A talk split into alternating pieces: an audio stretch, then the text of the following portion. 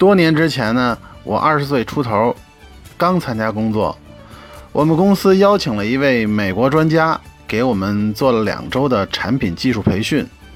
课程结束之后呢，培训专家 John 有两天在北京的休假时间。由于我的英语比较好，公司领导特地安排我做两天兼职导游，陪同 John 在北京旅游观光，并请他品尝中国美食。土生土长的我，在他游览了故宫、颐和园等著名景点，品尝了全聚德烤鸭、东来顺涮羊肉等北京风味美食。第二天下午就要问我：“Kevin。”你们中国地大物博，各地有很多特色美食，在北京可否吃到中国其他地方的美食？我心想，我听说公司同事说四川菜很好吃，但我一直没有去吃过真正的川味餐馆，正好可以借此品尝一下。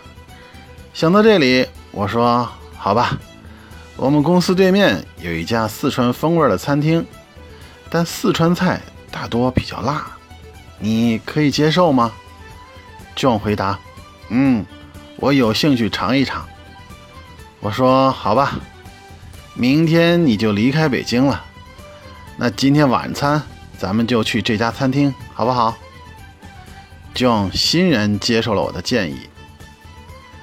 晚上七点，我们来到了这家名为……天府豆花庄的餐厅，坐下之后，我拿起菜单，先点了辣子鸡丁、麻婆豆腐、香辣蟹等几道从菜名上就可以判断出川味风格的菜品。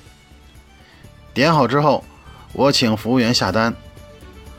服务员走了之后，我琢磨了一下，感觉刚点的菜过于辣和麻了。出于好心，我问 John：“ 如果太辣了，你是不是会受不了的？”John 回答：“嗯，是的。”于是我又请来服务员，翻看了一下菜单，指了一个我认为口味清淡的菜品——水煮肉片。由于是第一次品尝真正的川菜，年轻的我想当然地认为。水煮肉片儿，顾名思义，就是清水煮肉片儿呗，肯定是个清淡口味的菜。可是，一桌子菜全部上齐后，我傻了眼。只见 John 左一口辣，右一口麻的，挨个品尝了每一道菜，尤其是吃到水煮肉片时。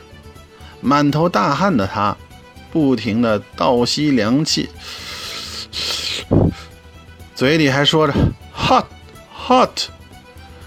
我知道这下可给他辣的够呛啊！看着他那狼狈的吃相，我一脸尴尬，感觉无地自容。